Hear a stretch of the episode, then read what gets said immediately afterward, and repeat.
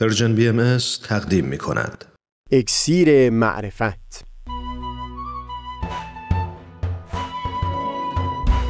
مروری بر مضامین کتاب ایقان. این گفتار تار و پود زندگی ایمان عبدالخالق از تا همامه ازلی در شور و تغنیست، گوش قلب را از سروش او بی بحر مکن.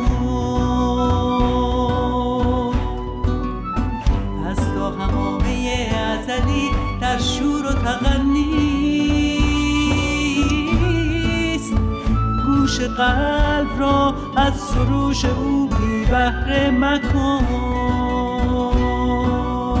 گوش قلب را از سروش او بی بهره مکن.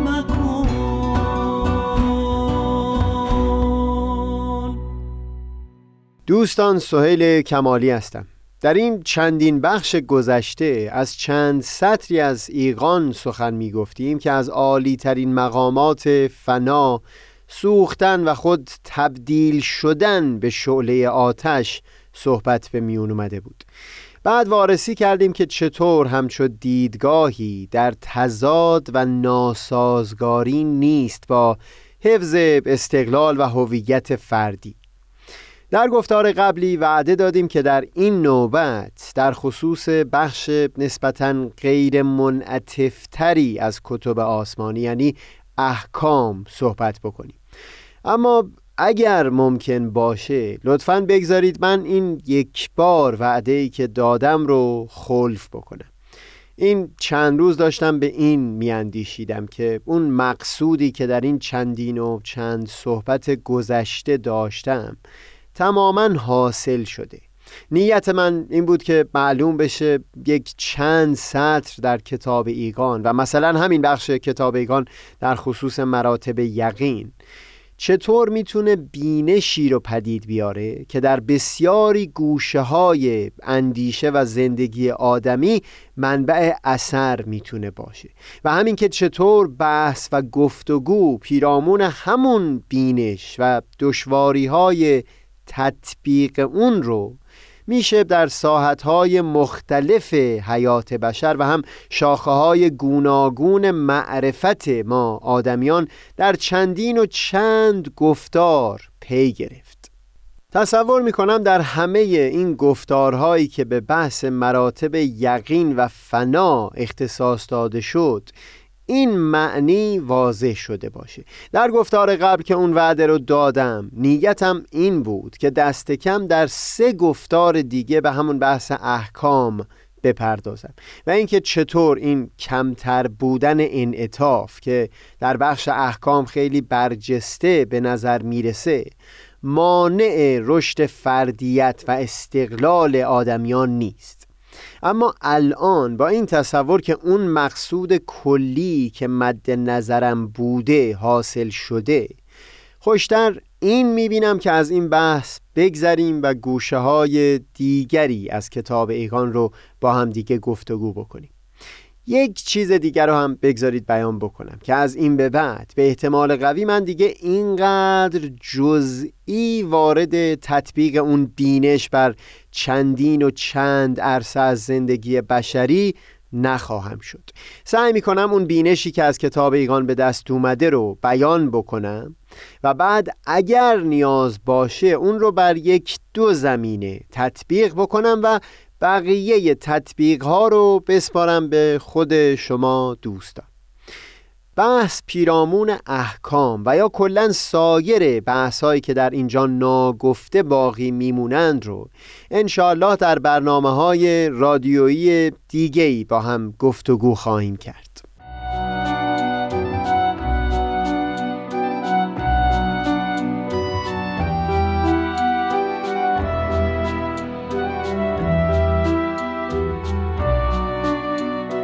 بحثی که امروز میل دارم بهش بپردازم به حقیقت یکی از بینش‌های شیرینی بود از کتاب ایقان که سالهای سال هست در دل من هوشیاری خاصی نسبت به برخی گوشه‌های زندگی پدید آورده. بگذارید این بار به جای اینکه اول به طور خلاصه اون بینش رو توصیف بکنم، در چند گفتار از خود نحوهی که حضرت بهاءالله در کتاب ایقان این بینش رو منتقل می کنند سخن بگیم. یک جا در کتاب ایقان در بحث پیرامون حجاب هایی که مردمان در دوره های مختلف داشتند بر سر راه پذیرش پیامبر الهی در اون روزگار، از جمله این رو بیان می کند که کسانی که به پیامبران الهی ایمان آورده بودند از میان نفوسی بودند که معروفیت چندانی در میان خلق نداشتند و در شمار دانشمندان و فضلا و بزرگان نبودند.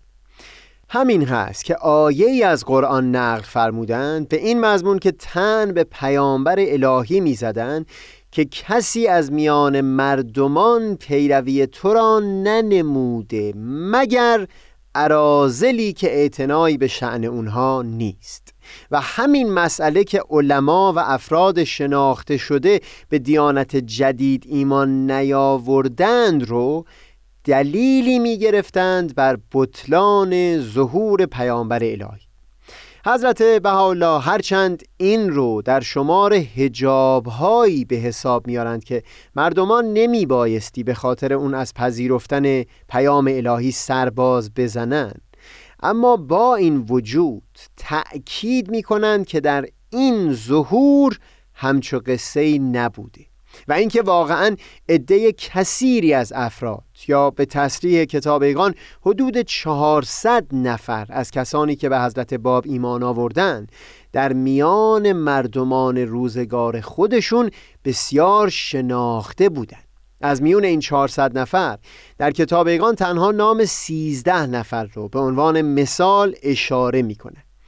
این رو من در اینجا بیان بکنم که کسانی از میان اون صدها نفر دیگه که در اینجا نامشون رو صراحتاً نبردن به هیچ وجه در شهرت و معروفیت کم نبودن، امثال میرزا احمد ازغندی، ملا صادق مقدس خراسانی یا ملا احمد معلم حصاری هستند که به حقیقت در منطقه خودشون نهایت درجه مقبولیت و معروفیت رو داشتن، و یا یکی مثل میرزا محمد باقر قائینی از علمای شناخته شده‌ای بود که زمانی که به دیانت بابی ایمان آورد به ایمان او چند صد نفر به دیانت جدید باورمند شدند. از میون کسانی که نام بردن چند نفری در میان مردمان در سطح بسیار وسیعی شناخته شده بودند. سید یحیی دارابی که نزد بهایان به جناب وحید دارابی معروف است، پدرش سید جعفر کشفی از علمای بسیار محترمی بود که کتاب‌های او در تمامی ایران مورد توجه بود. خود وحید از سوی محمد شاه قاجار مورد نهایت توجه بود و به عنوان نماینده مخصوص شخص شاه برای تحقیق ادعای حضرت باب روانه شیراز شد. چندین ماه دیدارها و تحقیقهای او به طول انجامید تا در نهایت شیفته و سرسپرده حضرت باب شد و رساله ها در اثبات امر اون حضرت نوشت.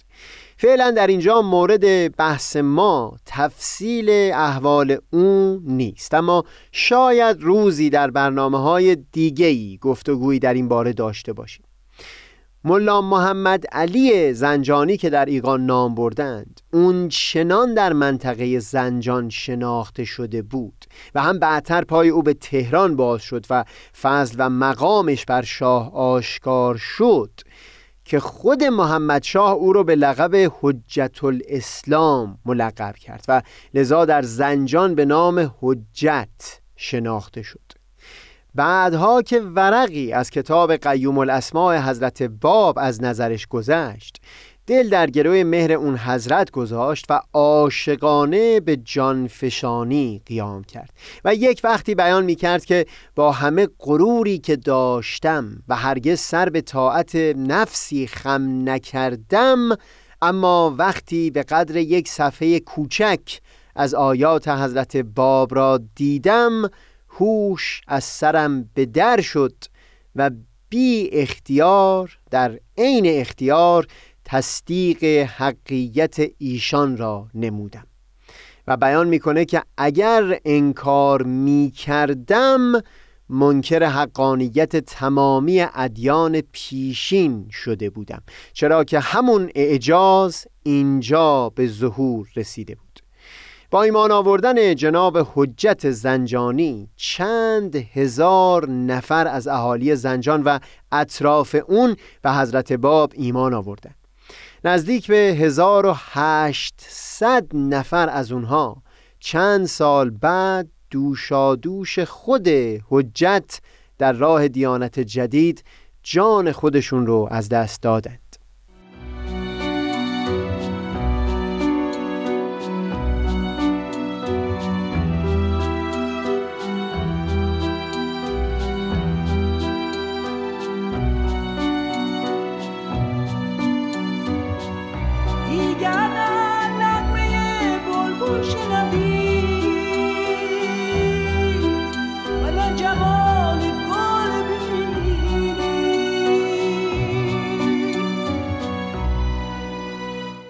بیان کردیم که حضرت بهاءالله در کتاب ایقان به عنوان نمونه نام چندین نفر از بزرگان فضلا رو میبرند که به ظهور حضرت باب ایمان آورده.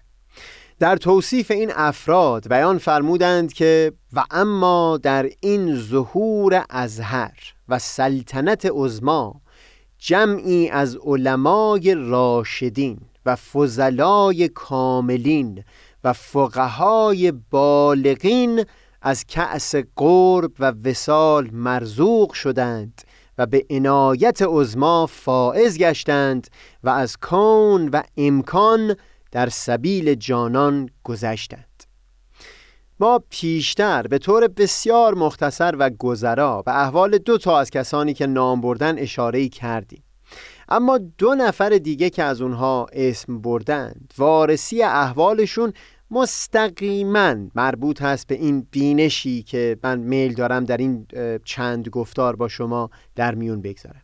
این هست که اجازه بدید به تفصیل صحبتی داشته باشیم درباره احوال دو تن از این افراد، ملا عبدالخالق یزدی و ملا علی برقانی.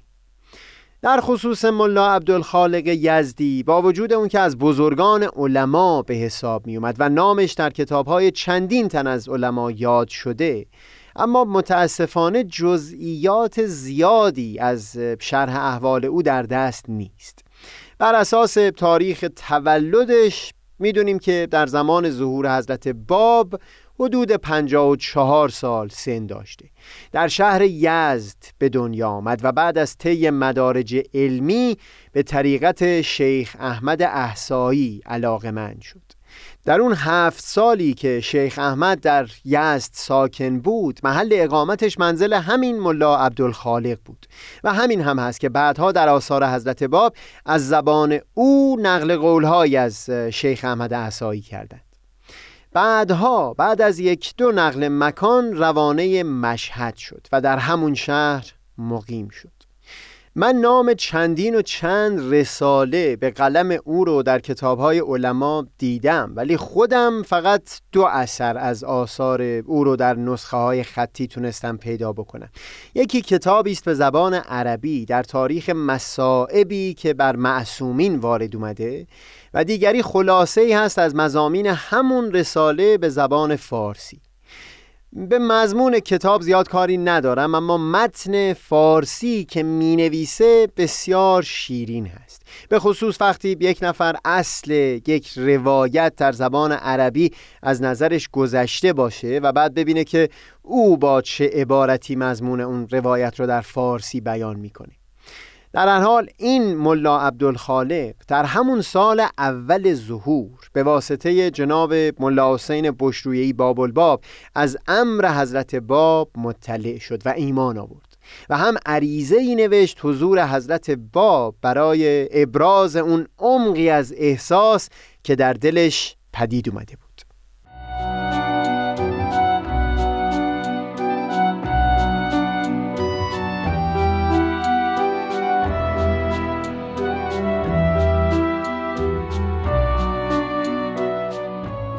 در اون عریضه‌ای که ملا عبدالخالق به حضور حضرت باب نوشته، اولا تأکیدی میکنه بر مقام بابیت حضرت اعلی و اینکه بابی و واسطه‌ای هستند برای حضرت موعود، و هم در ادامه اول ابراز نهایت درجه شوق میکنه از اینکه در اون سالها که در شیراز اقامت داشته به دیدار حضرت باب فائز می شده، و هم حسرت شدیدی می خوره از اینکه در اون روزگار از حال و مقام اون حضرت غافل بوده.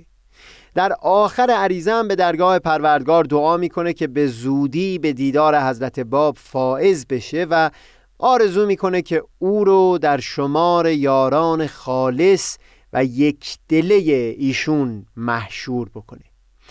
ملا عبدالخالق بعد از اینکه در مشهد به اسم بابی شهرت پیدا کرد، از سوی علما مورد تعرض قرار گرفت، ولی همونطور که مورخ بسیار نازنین جناب فاضل مازندرانی هم تعریف میکنه، هرچه علما سعی کردند نتونستند او را منع بکنند از اینکه بر منبر و در وعظها امر حضرت باب رو ترویج بکنه.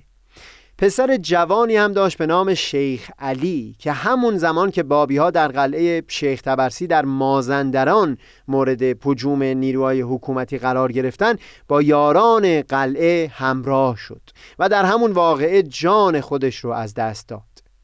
در تمام این زمانها ملا عبدالخالق همچنان بر عقیده خودش استوار بود و هرگز پا سست نکرد، نه در آزار و اذیت‌هایی که علما در حق او روا داشته بودند، تا جایی که حتی یک وقتی اون چنان عرصه رو با نجس انگاشتنش بر او تنگ کرده بودند که راه به گرمابه برای استحمام هم پیدا نمی‌کرد. و هم همونطور که گفتیم، زمانی هم که فرزند جوان خودش رو در واقعه مازندران از دست داد، باز هم همچنان بر عقیده ثابت و استوار بود. منتها چندی بعد کیفیتی پدید اومد که ملا عبدالخالق یزدی تا به تحمل نیاورد و از امر حضرت باب به کلی دوری گزید. ما در گفتارهای بعدی صحبتی خواهیم داشت در خصوص اون کیفیتی که سبب دور شدن ملا عبدالخالق یزدی از آیین حضرت باب شد، و هم به خصوص گفتگویی خواهیم داشت پیرامون این که با این تفصیل چرا میبایستی نام او همچنان در کتاب ایقان در شمار علمای راشدین و فضلای بالغین بیان شده باشه. همیشه نصیب جان از مصر جانان نوزد، همیشه نصیب جان از مصر جانان نوزد.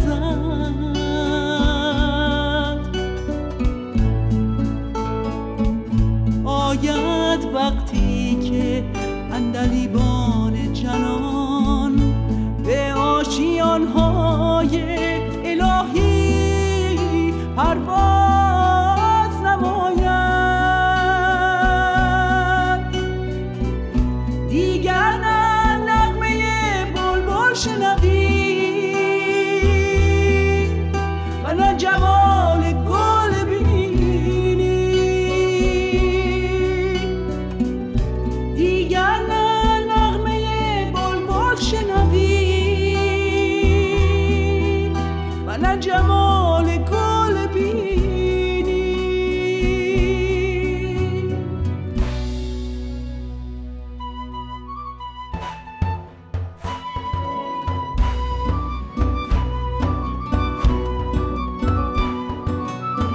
از تا همامه ازلی در شور و تغنیست، گوش قلب را از سروش او بی بحر مکن. از تا همامه ازلی در شور و تغنیست، گوش قلب را از سروش او بی بحر مکن،